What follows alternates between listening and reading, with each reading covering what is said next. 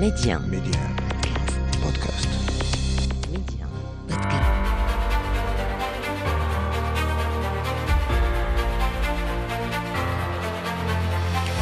أرحب بكم إلى عدد جديد من مغرب التنمية، الموعد الذي نتابع فيه مكانة المملكة عربيا وإقليميا ودوليا، ونتوقف أيضا مع أبرز المشاريع والإنجازات التي انخرطت فيها البلاد بالاستعانة بخبراء ومختصين من مختلف المجالات والأصعدة.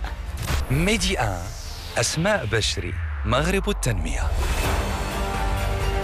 في أبرز عناوينها اليوم، المغرب يتقدم في تصنيف أقوى 10 أسواق مالية في إفريقيا. دلالات هذا التصنيف وانعكاساته على جاذبية المغرب كوجهة للاستثمار الأجنبي المباشر نتعرف عليها بعد قليل مع الخبير المالي والاقتصادي أنس راضي. مراكش عاصمة المؤتمرات على المستوى العالمي ومنتدى الاستثمار الإفريقي، فرصة لتغيير مسار إفريقيا نحو مستقبل مشرق وأكثر ازدهاراً. في عناوين وسائل الإعلام الأجنبية اليوم، أنبوب الغاز بين نيجيريا والمغرب الأكثر أماناً وواقعية، وملعب بنسليمان الكبير رسالة للعالم تؤكد مكانة المملكة الرياضية. وختاما في إكسترا نيوز، القطب المالي بالدار البيضاء، قوة اقتصادية قادمة بإفريقيا وأهم مشروع مالي بتاريخ المغرب.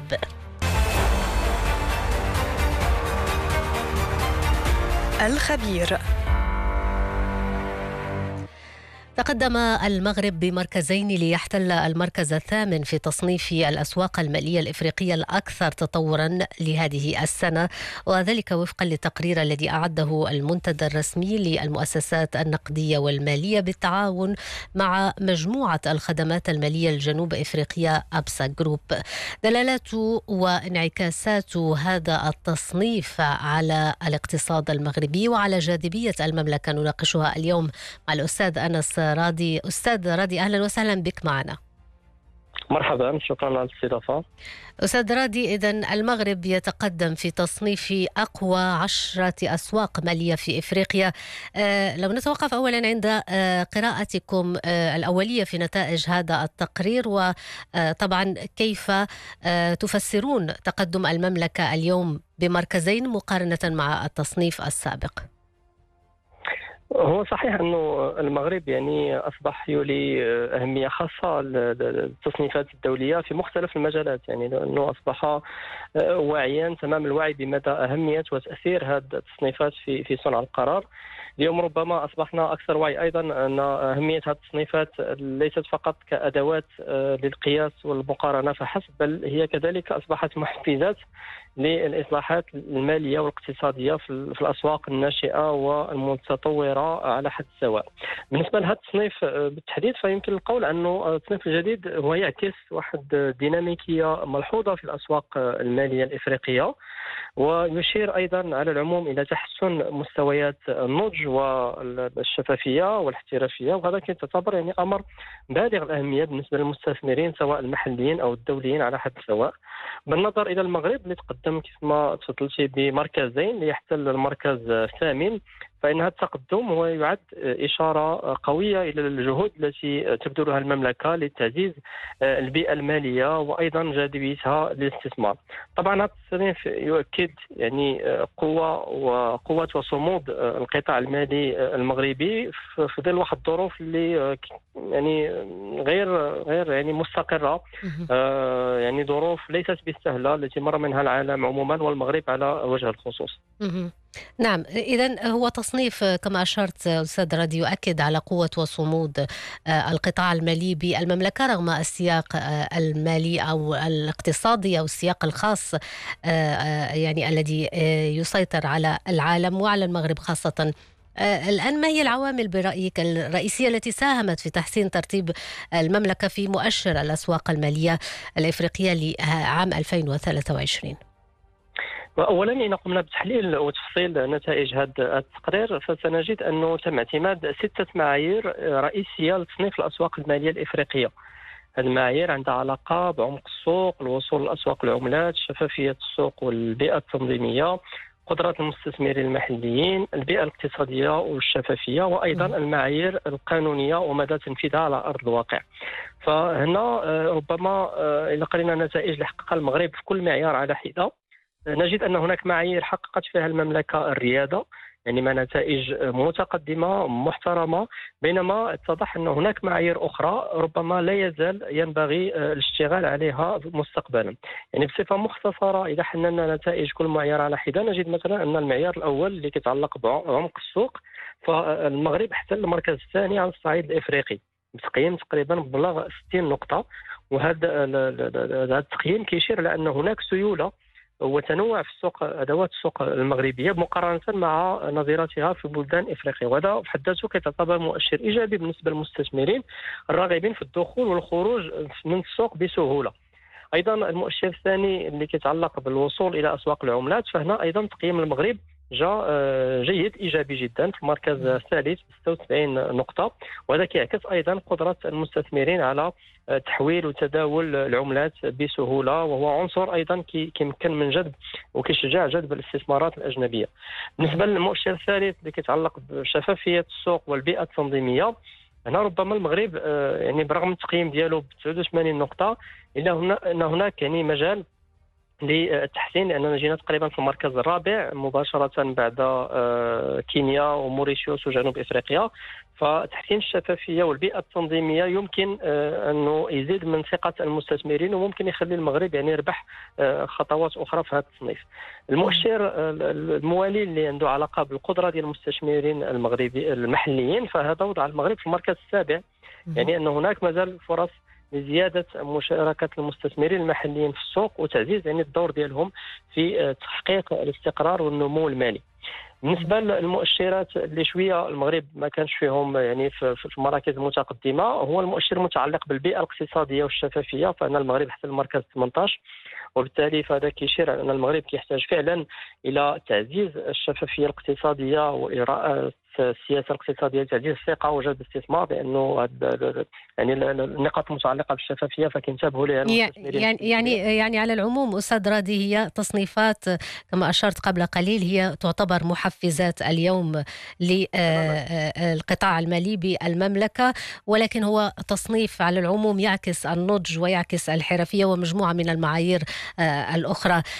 ما تأثير هذا التصنيف الآن على جاذبية المملكة كوجهة للاستثمار الأجنبي المباشر؟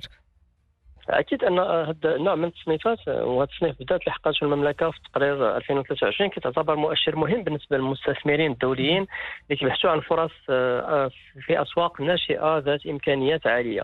تحسن ترتيب المغرب يظهر بوضوح أن هناك ديناميكية، أن هناك تقدم، لأنه أحرزته المملكة في تعزيز هذه البنيات التحتية المالية والتنظيمية والاقتصادية. فمن جهة هذا التحسن في الترتيب يشير إلى وجود إصلاحات ناجحة، إلى وجود سياسات مواتية للأعمال تم تطبيقها وتنزيلها على أرض الواقع، وهو ما يعزز الثقة في السوق المغربية. فالمستثمرين عندما يرون تقدم المغرب في مثل هذه التصنيفات يمكن أن يفسر ذلك إشارة إيجابية على استقرار السوق وعلى جاهزيته لاستقبال استثمارات أكبر وأكثر تنوعا. من جهة أخرى أيضا تحسن التصنيف هو كيسلط الضوء كذلك على القطاعات التي يمكن أن توفر فرص مهمة للاستثمار. على سبيل المثال يعني الأداء الجيد اللي شفناه في معايير مثل عمق السوق، الوصول إلى أسواق العملات، فهذا كيظهر إيجابيات وكيظهر قدرة السوق المالي المغربي على دعم مثلا التجارة ولا الاستثمار الأجنبي، وأيضا يقلل من مخاطر السيولة والتحويلات المالية بالنسبة للمستثمرين. فمع ذلك يجب الإشارة يعني أن التصنيف يبقى تصنيفا، يعني ليس العامل الوحيد الذي يؤخذ بعين الاعتبار من قبل المستثمرين، فهم أيضا ينظرون إلى عوامل أخرى مثل الاستقرار السياسي، مثل سهولة القيام بالأعمال، مثل البيئة القانونية. لأنه بالرغم من هذا أن المركز اللي حققه المغرب يمكن بطبيعة الحال أن يساهم في تعزيز من جاذبية المملكة، ويجب الاستثمار، ربما يجب الاستثمار في تطوير وتحسين هذه الجوانب التي ربما لم تحقق فيها المملكة درجات عالية، مثل البيئة الاقتصادية والشفافية والمعايير القانونية، للحفاظ على هذه المكانة التنافسية والجذب المزيد من الاستثمارات الأجنبية. شكرا جزيلا لك أستاذ أنس راضي الخبير والمالي والاقتصادي على كل هذه التوضيحات. شكرا.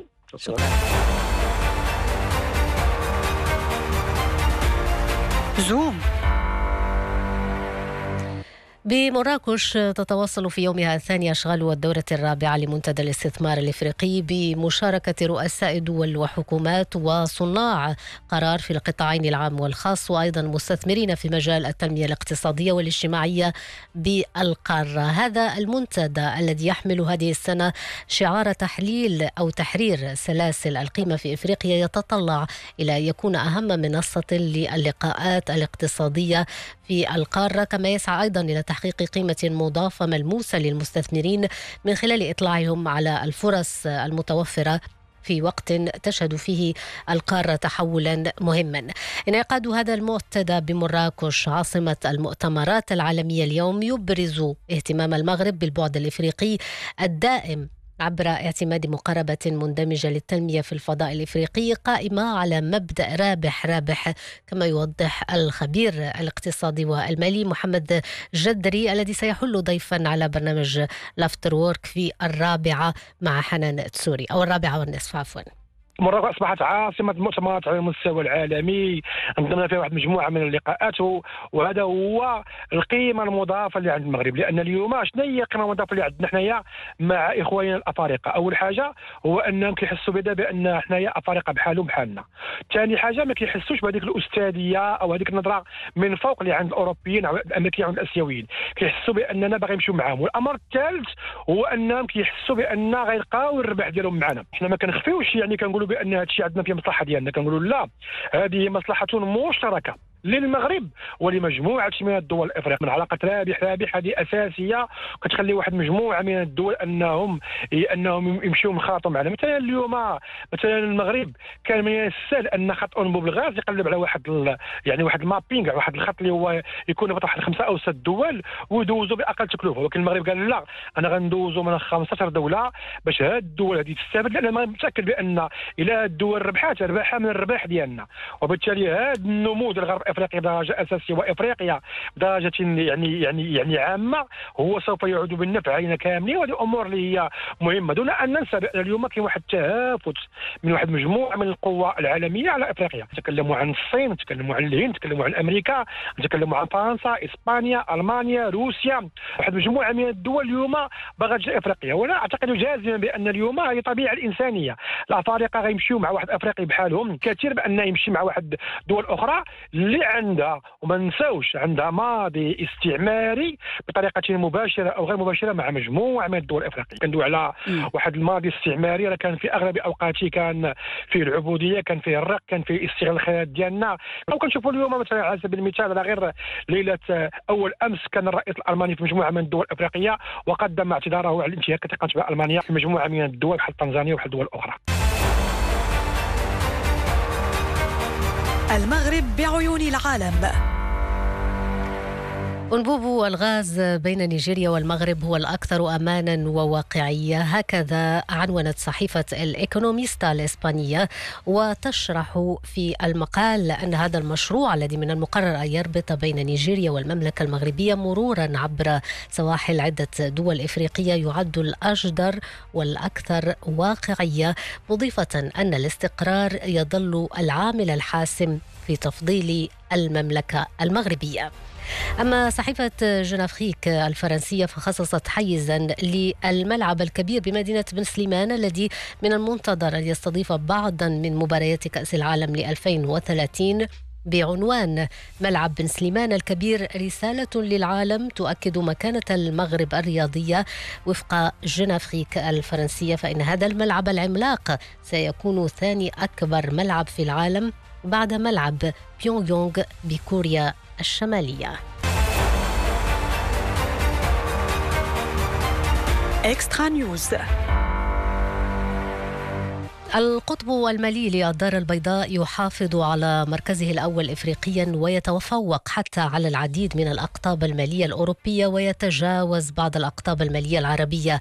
القطب المالي للدار البيضاء يعتبر اليوم محورا اقتصاديا وماليا إفريقيا يقع عند تقاطع القارات بإشعاع إفريقي وموقع استراتيجي بارز، ما يجعل المملكة القلب المالي العالمي الجديد مستقبلا حسب هذا المحلل التونسي.